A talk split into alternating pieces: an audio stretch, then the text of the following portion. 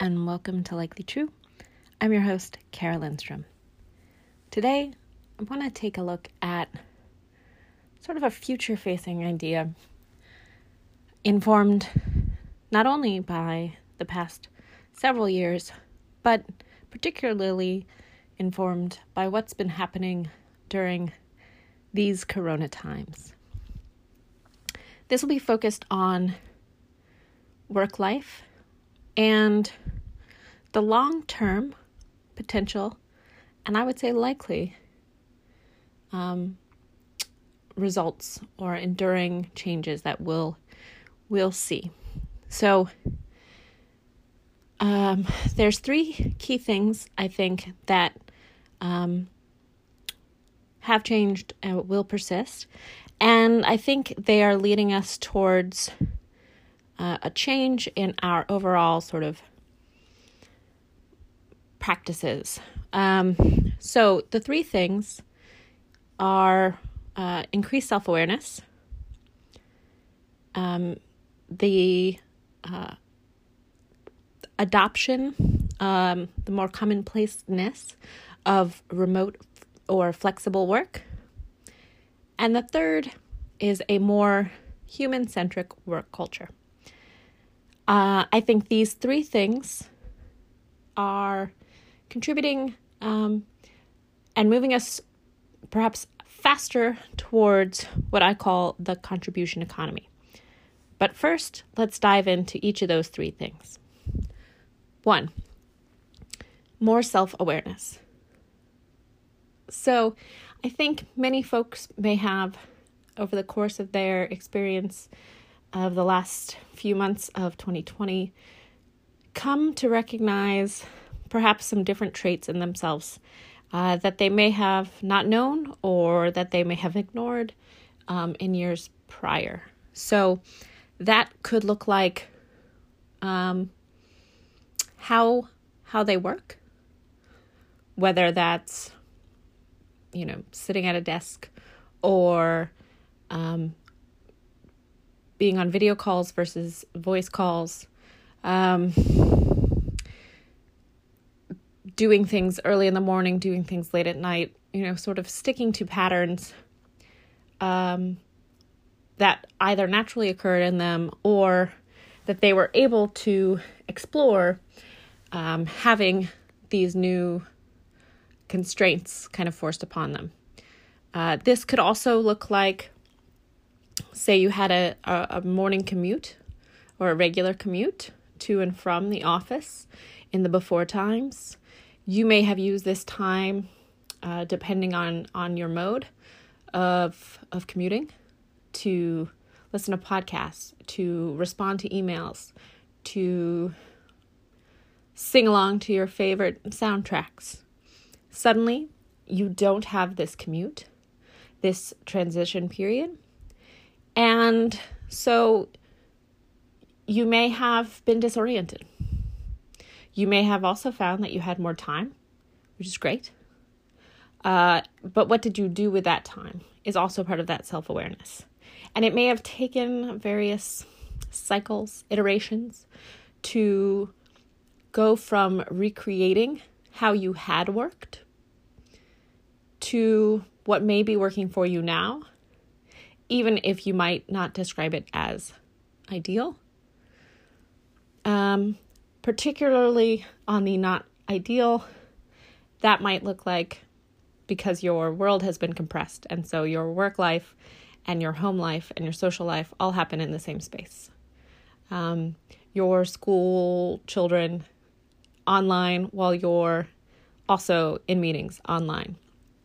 Right? So there may be a self awareness there of of what you you need to get by, right? So to go back to that commute uh, example, say you walk to work, um, you may have over time recognized that you weren't missing that transition, that commute provided you. What you were missing was the physical activity. So during the corona period, maybe you've found other ways to weave in that physical activity into your day. Maybe not at the beginning of the day and at the end of the day. Maybe it's a couple different times during the day. Uh, if you used to drive and you were used to singing at the top of your lungs, uh, you may have explored other ways of uh, connecting with music, that sort of emotional ventilation of that sort of experience. So that's what I mean by more self awareness. Again, I don't think everyone necessarily has been able to explore or recognize the changes uh, that they've made and or need to make. But generally speaking i think people um, because we've been in this for as many months as we have have had time to adapt and adjust and tweak um, to the limits of their the context allows for them. And i think those that time period has been sufficient that that um, is likely to endure. Even if they are able to go back to work even if their kids are able to go back into school etc so greater self-awareness. Second piece this um, more shared experience um, greater option to opt into remote first or flexible schedules now again these were things that have existed prior, but maybe weren't widely um, available at a variety of employers. They may have been um, reticent in terms of how to manage that, how it would affect the culture of the team, of the organization. Um, there may have been concerns of, you know, uh, collaboration, etc. Um, but we've you know been sort of forced into this. And and now you see examples of you know companies that are saying hey we're going to be remote through the end of the year. We're going to be remote through 2021 we've you know canceled our our leases. I think those will be exceptions and not the rule. Um i think there will be a lot of people who are more interested in getting back into um a work environment with their colleagues. But I think this remote, sort of flexible work life also, you saw other changes. So there are organizations who may have previously, you know, done um, summer Fridays, you know, and so in the summer, you know, Fridays were a half day, or every other Friday wasn't a work day, or um, you know, variations on that may have evolved uh, during the Corona period for people who said, hey, you know what? There's a lot going on in the world and in your family, um, in your lives. So Friday is your day um, to do what you need to do. We just ask that it is not uh, meetings and that it is not, um, you know, asking something of your colleagues. So it is work as you need to work, whether it is for the company, the organization, uh, yourself, uh, your family, whatever needs doing, Friday is all you. You decide. So there are a lot of variations on what remote and flexible can look like um, for various organizations. And I think that is something that will persist. There, of course, may be organizations and individuals who overcorrect back in the other direction. That is entirely likely, right? Um, we have a tendency to do that as humans on occasion. Um, but I do think we will have more people looking for that type of remote and flexible environment. Um, and I think there will be more organizations and companies that are offering it. To that point, the third piece more human centric work culture. Now, it's sad that human organizations and businesses can be thought of as being able to move towards being more human centric. But what I mean there is uh, if you think about the sort of industrial model of you show up and you find your place on the assembly line and you do your part with the widgets and you do that for a certain period of time and you take breaks at a certain period of time uh, that you know sets up a lot of sort of the broader work culture that persisted well past um, industrial being the primary source of of income for a number of people. And as we moved into these different versions of, you know, computer based or, um, you know, uh, digital facilitated work types, um, those work types that have been able to um, exist and persist in uh, remote work type environments. Um, but even for um, essential workers and things like this that haven't, I think you're starting to see uh, organizations um, and leaders and individuals recognizing how many systems were involved and necessary for this sort of eight hours lunch, coffee break, um, work style to exist, right? Um, it presumed the kids were going to school, it presumed um, safe travel and commute, it presumed uh, any number of factors. And when you have so much um, that is surfaced that is impacting individuals in a variety of ways, um, we we can start bringing that into our work and saying, "Hey, you know what? we we need to acknowledge that we're we're fully human here, and that this isn't a factory, this isn't a uh, you know assembly line."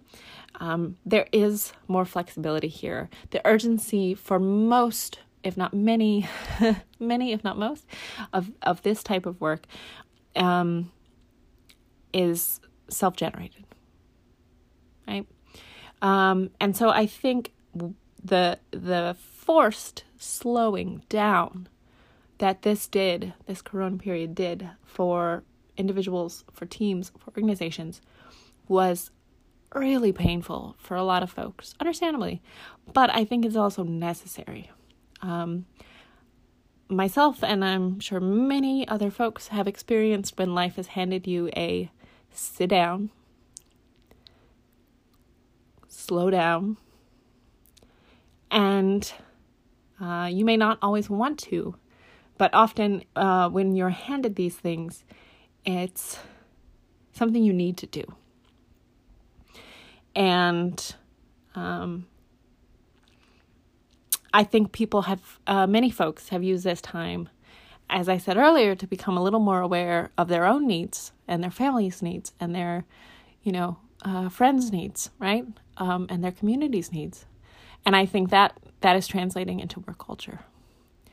That are that that will be seen um, and will persist as um, in in a in a variety of forms, whether it's in the form of flexibility, whether it's in the form of enticements.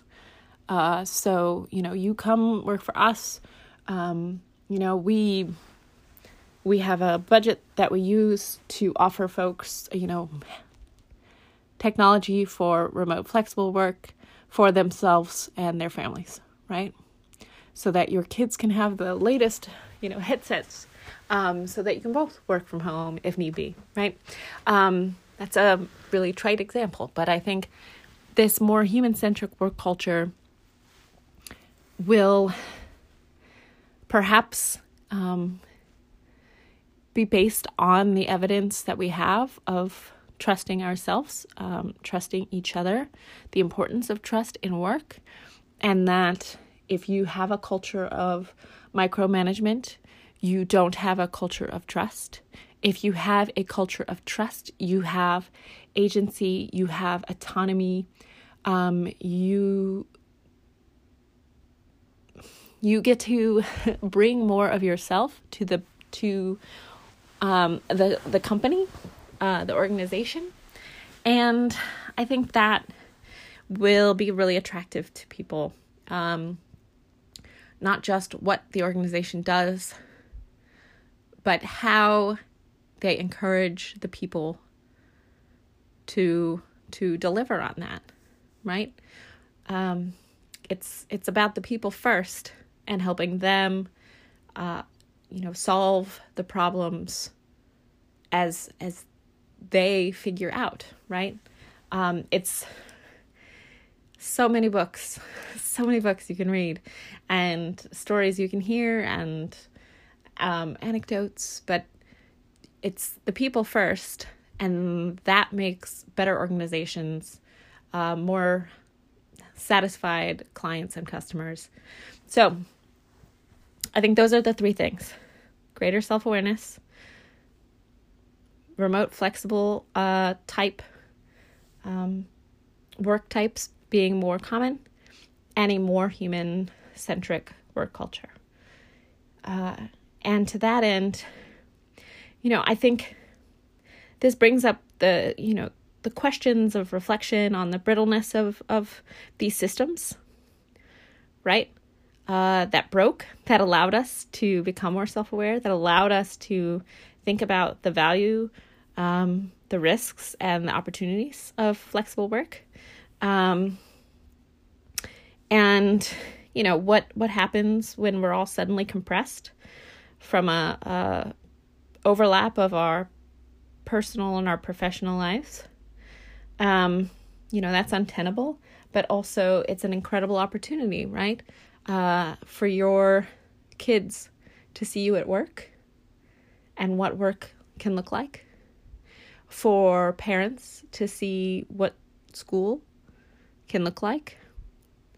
Um, school today might be a little different than school was when they were that age. Um, bring your kids to work day is perhaps insufficient way for uh, young people to really see what is work, how is it done, what what is it that you do all day, right? How how does this thing you do, you know, support us, and how do you contribute to it, right? So I think there's a real opportunity there. Um, and I'm sure there are many people who will want the systems back the way they were. You know, I want my kids back in school. I want my commute so my transition. I want to go back to my office.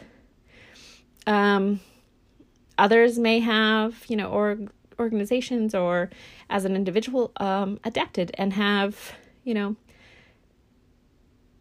either settled into uh, a, this new variant or are seeking and pursuing sort of radical um, ideas and and systemic alterations um, for changes to continue uh, and to evolve um, as you know we see what what's possible when we stop when we slow down and we say hey, what really needs to be done and how much energy do I actually have? How much mental capacity do I have available to the work that I want to do, the work that needs doing? Um, and how can I, you know, use that well? So, all of these things, this sort of self awareness, this flexibility, this human centric work, it, it bears a striking resemblance uh, to folks who already or and for many years have been freelancers or independent contributors right? This this culture you know these were people who either started their own business um, because of just a disconnect with the organizational structures that they found themselves in or um, you know in a prior economic downturn uh, they were, you know, uh, unemployed and thought, what is it? What is something that I can do by myself that I can, you know, kind of chip away at until things get back, until I'm able to find a job. Um, and when you're working for yourself, um, you have to be self aware. You have to know what your habits are, what your weaknesses are. Um, you have to recognize what part of the day is the best time for you to do that heavy lift, what part of the day is best for you to do some of that more administrative stuff. Um, it's intrinsically sort of flexible, uh, you know, in terms of what does the client need. Uh, maybe you created your own business because you needed that flexibility to live the lifestyle you wanted to support your family in the way that um, suits its needs. Um, and it is more human centric because it is born of an individual and their uh, immediate context needs. So it is usually responsive by design, right? And that brings me to this idea of a contribution economy. So um, you think of the knowledge economy, you have the service economy, you have these ideas, and then there is this idea of a gig economy. And you have lots of people talking about the gig economy and how it's growing. And I think it is a really um, not the right way to look at it because I think gigs gigs are dehumanizing. Gigs are they are jobs. We have a thing that needs doing. Who wants this gig? Has nothing to do with the individual. Uh, it has nothing to do with, I don't know, the the skills or why you would do it. Just hey, we have this thing. Who can come in and fill this in, right? What's the peg we can put in this hole? Um, whereas, you know, self awareness, flexibility, and, you know, this sort of human centeredness um, is about the individual and organizations who are made of individuals recognizing uh, the needs and the interests and the curiosities that they have and saying, this is the knowledge I have. These are the skills I have. This is the experience I have. This is the interests I have. I'm interested in going this way. I'm curious to know more about this. I'm uh, I'm just started in here and I want to get to the next level. And teams and organizations saying, well, this is the problem that we're trying to solve for our constituents, our clients, our customers. And this is the capability and the capacity that we have already.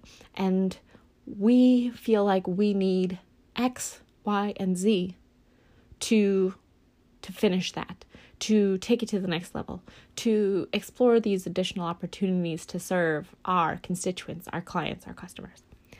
And so a contribution economy is an economy of that awareness and that empathy of knowing oneself, um, of recognizing things in others, and that um, humility to say, here's what I have, here's what I think I'm missing, and here's how I think um, we could help each other. I could be wrong. And if we are, move on to the next thing um, because those skills, interests, experience, curiosities, needs um, will likely find a match somewhere else. So I think this contribution economy, again, I think we're getting there a little we're heading in that direction. We may have sped up a little bit in that direction because of this uh, economic slowdown, ironically. But because we've been sort of forced to become more self aware, because we've been forced to become um, embracing of this sort of remote and flexible uh, work practices, because we've been forced to think about how we can be more embracing of our full human um, cycle of needs.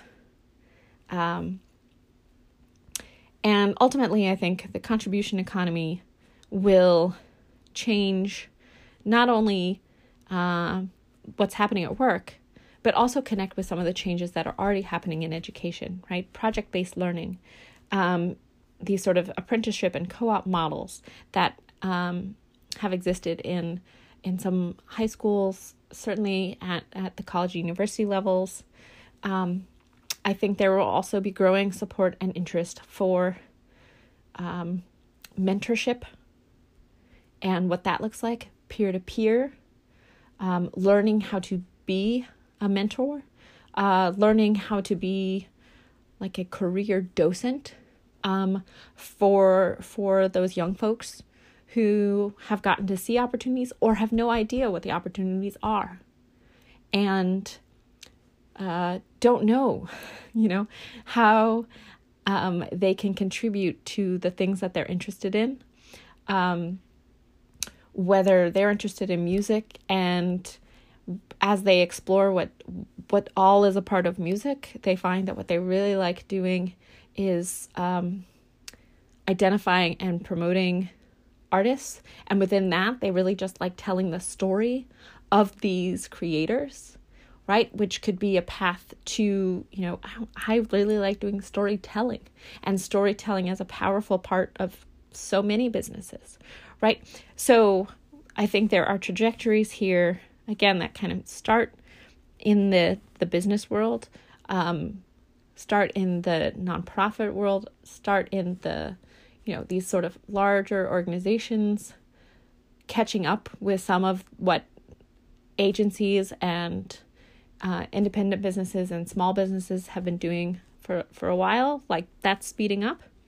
And also, this is starting to build those connections with changes in education that have been, you know, trying to speed up for many years. Um, you know, you think of like STEAM, um, and again, this project based learning, which really ties into that. Um, that hybrid learning of what is valuable for students to learn are not memorization. They're not, you know, specifically, you know, the formulas and the the the things on the test. They're about teaching how to learn, teaching how to ask questions, teaching how to search for something. How do you find something you don't know? Right? That is a lot of what people do at work in these sort of um, information, knowledge, and um, kind of service oriented, digital um, facilitated work types. So that's a lot. um, but I've been seeing habits and trends in these areas, whether it's the education realm um, or the professional realm, over at least the last decade, if not before. Um, these have been experiences um, in my own life, in the lives of, of people I've worked with, uh, in the lives of uh, my own clients. Um, and certainly, I've seen evidence of it in, in research, in books, um, in uh, I'm hearing elements of it in different snips in in podcasts, and it's it's been a little bit of everywhere. Um, but I feel like it's really starting to coalesce, and this period of the of 2020 I feel has really um, sped up the threads to to connect the disparate evolutions that have been happening in these different arenas and start to become a more holistic um, enmeshed um, way of working and learning uh, for the 21st century so um, i'd love to hear from you. Uh, what do you what do you make of this contribution economy um, and the changes that um, have happened? What will persist? What do you think has happened within your organization, um, and how much has it changed from a year ago? And where do you think it'll be a year from now? Um, let me know. You can you can reach me at likely true pod on Twitter. Um, and, you know, leave comments and um, join me for the next episode of Likely True.